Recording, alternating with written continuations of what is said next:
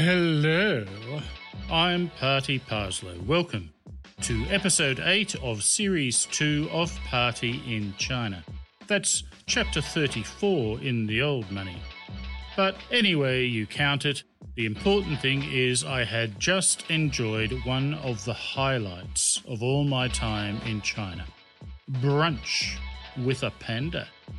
Mm, jealous. If you recall, 11 a.m. was the time when my buttocks were even and or the buckets were leaving.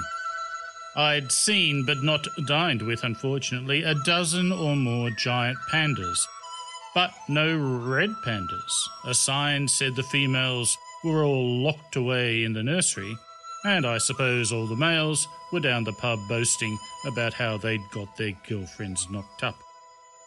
I'd also found the best coffee in Sichuan at the Han Han Cafe, right there in the grounds of the Chengdu Panda Breeding Centre. But having also found an exhibit which encouraged you to identify which pieces of panda poop resulted from the animals eating which part of the bamboo plant, I briefly suspected that the coffee grounds might include scat found on the ground, within the grounds. Like the gourmet coffee, which has been devoured and defecated by Vietnamese civets. In case you haven't heard, the coffee is called Kopi Luwak. A civet is sort of a weasel, and the Vietnamese Weasels is a great name for a band. But then I decided that it was simply supply and demand. Tourists fly in from all over the world to see a real panda, and they expect a real coffee afterwards. Forgive the digression, but I was once camping in a forest near Lake Balaton in Hungary and awoke at dawn to the sound of a cuckoo calling. I'd never heard it before, except for movies and TV and, you know, clocks, and lay there marvelling at the experience until my girlfriend rolled over and crankily muttered, What kind of f***wit carries a cuckoo clock into the forest? I bring that up because if I carried a cuckoo clock around with me, that bird would have just finished its 10th coo and be commencing on its 11th cook when I sloshed up to the mini mini bus. Only the driver was there, half dozing, half watching a supernatural martial arts movie on a small screen, which I'd previously thought to be a large rear view mirror. Stupid of me. Why would he need a mirror? Chinese drivers don't care what's behind them. Their philosophy is what's past is past. The Chinese tourist showed up about 10 or 15 minutes late. I helpfully stuck my boots out as an umbrella stand for her, just like before. I knew my place. The Poms were nowhere to be seen. I mean, hadn't the driver explained about the buttocks and the buckets? After another 15 or 20 minutes, I tried to get the driver going, but my Chinese vocabulary just wasn't up to the task. So I was saying things like, I want Chengdu. Chengdu wants me. Chengdu today. Not here. There. He either didn't understand or didn't want to. The Chinese tourist smiled at me in sympathy but didn't want to get involved. So I handed her back her umbrella, slipped and scooted out of the back, walked around the van and opened his door, indicating that he should get into the back and that I'd drive us to bloody Chengdu. He actually got out, which excited me, but shut the door before I could take his seat and made a phone call. Then got back in and sat behind the wheel once more. He'd been told to keep waiting for them. According to my notes from that day, it was at 11:48 when I exploded and bellowed, "Let's f- oh, right now." He immediately started the engine. I should have tried mindless aggression in the first place. But as he reversed through the quagmire, I saw the pommy couple walking towards us. No, no, no, not walking, strolling, ambling, promenading. No indication of any haste at all. The driver was busy negotiating the muddy puddle which the car park had become and hadn't noticed them. After a brief internal ethical struggle, I said, Taman Shina. They're here. Or maybe they're there, depending on my tone, I could never tell. Either way, he stopped and they climbed in with the bloke maintaining that mute surliness which many Brits mistake for masculinity, and the woman having the good grace to apologise and thank us for waiting. Don't thank me, I confessed. I've been trying to get him to leave for half a bloody hour. She looked hurt and angry. So much for honesty being the best policy, eh? Back at the hotel, I stuffed all my wet belongings into my backpack and checked out, asking the receptionist to call me a taxi to the airport. No, she said, and walked away. I found the manager and complained. He no come, she explained, searching her mind for the reason why in English. It rain. It certainly did. The downpour was more like a waterfall than rainfall, heavy, thick, and constant. The river was just starting to overflow the stone walls which lined the banks. The turbulent waters were still mostly contained, but larger rapids were slopping out into the street in spectacular sprays. I've been soaked by breaking waves on beaches and boats and docks and piers, but never expected it literally thousands of kilometres from the ocean. Not that it mattered, it was impossible to get any wetter. In fact, only an idiot would be out in that weather at all, which explained why I was there, but I was surprised to see Chinese Liza Minnelli again, still bobbing her head and swirling her tongue at me. She must have really wanted that ice cream cone. Everything I wore was already drenched, and everything I owned was also drenched through by the time I reached Renmin again. Traffic was gridlocked as far as I could see, surprisingly so, as each and every driver was blowing his or her horn, yet somehow that didn't seem to help. Yeah, go figure. The storm water drains had been overwhelmed long ago, and many vehicles had turned the footpath into an extra lane. So I took to walking down the centre of the road where it was marginally less deluged. Rapping on the driver's window of each taxi I passed, I asked if they were going to the airport. None of them was. Or None of them fancied sharing with a ginormous sopping Yeti. Thus, I walked several blocks to the Minshan Lhasa Hotel, from where I'd caught a bus to the airport on my way to Hong Kong. It had been quick, easy, and cheap. It was none of those things now. Last time there'd been several buses lined up and waiting for a relatively orderly crowd. Now there was only a sodden throng of brawling potential passengers. The buses were stuck out in the storm somewhere. Avoiding those fighting for shelter under the awning as just a waste of time, I stood on the curb at the front of the melee.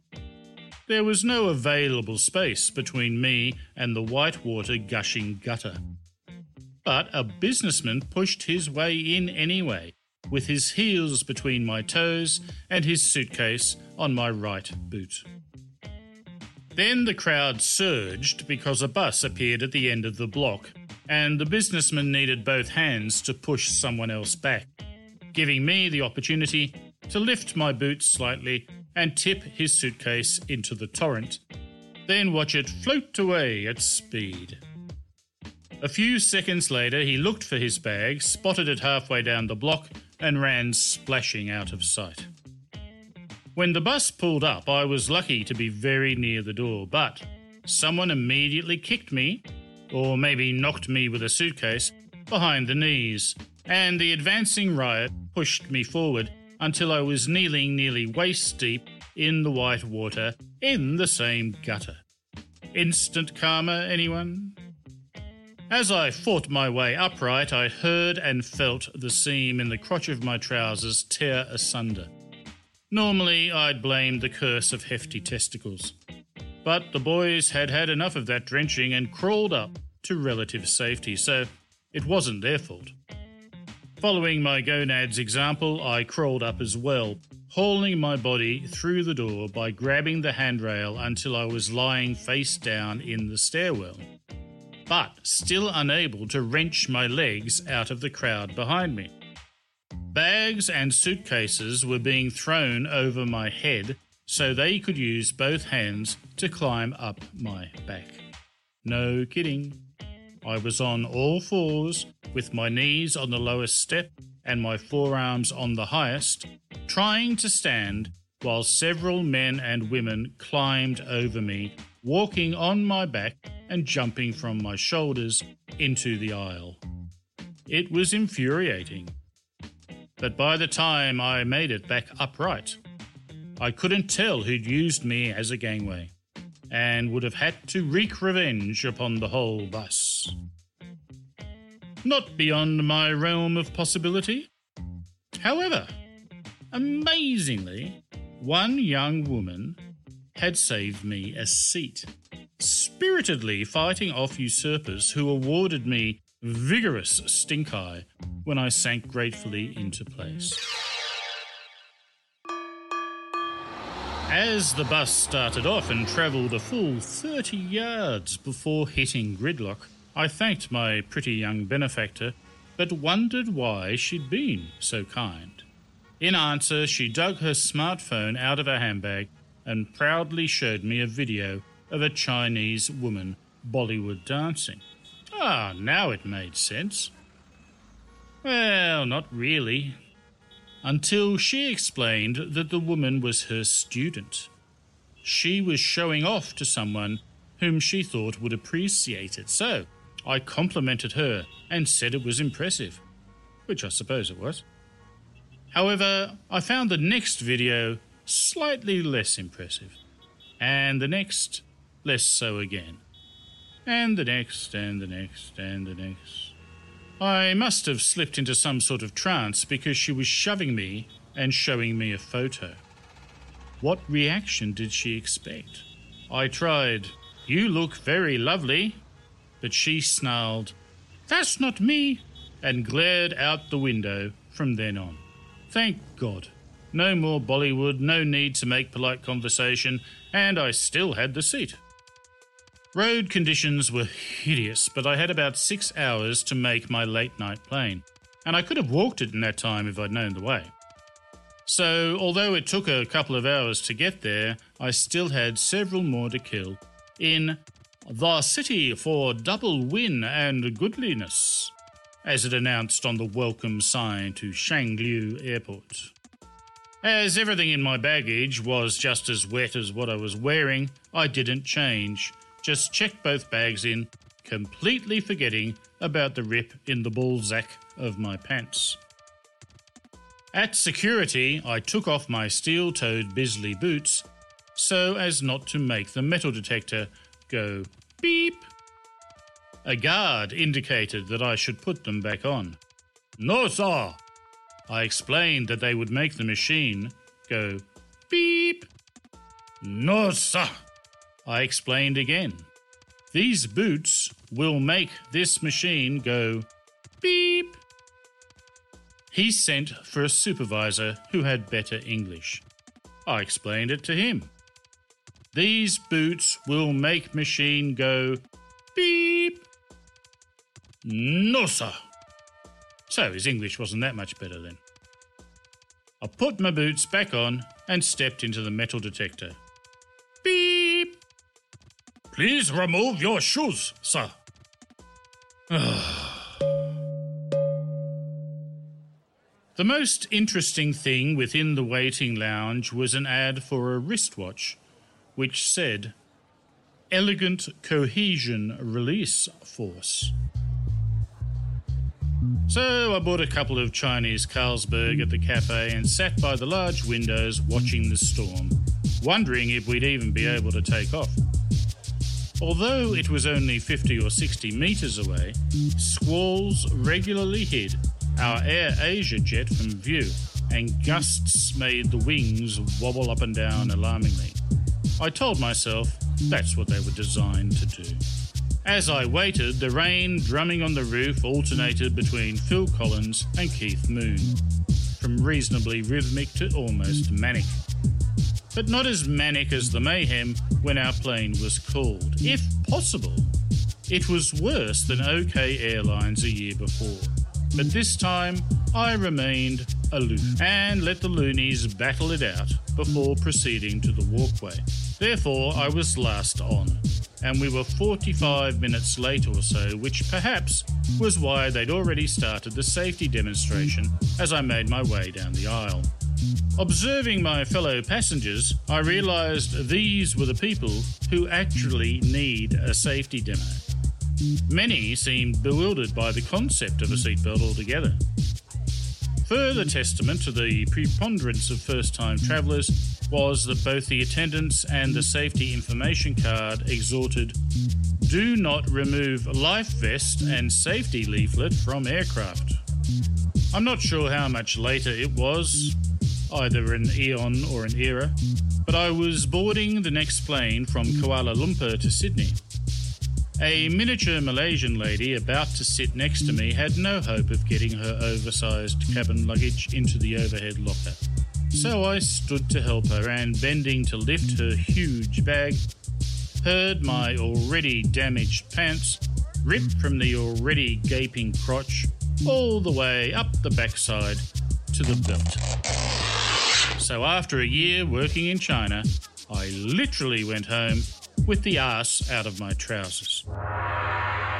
Next time on Party in China, I am out of China at last, and back in my beloved Australia at last.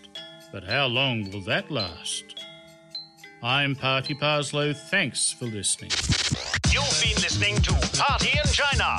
For more, like us on Facebook or follow us on Twitter. Subscribe to the podcast at Audio Boom, Stitcher, iTunes, or your favorite podcast distributor. This has been another quality podcast production from Bytes.com.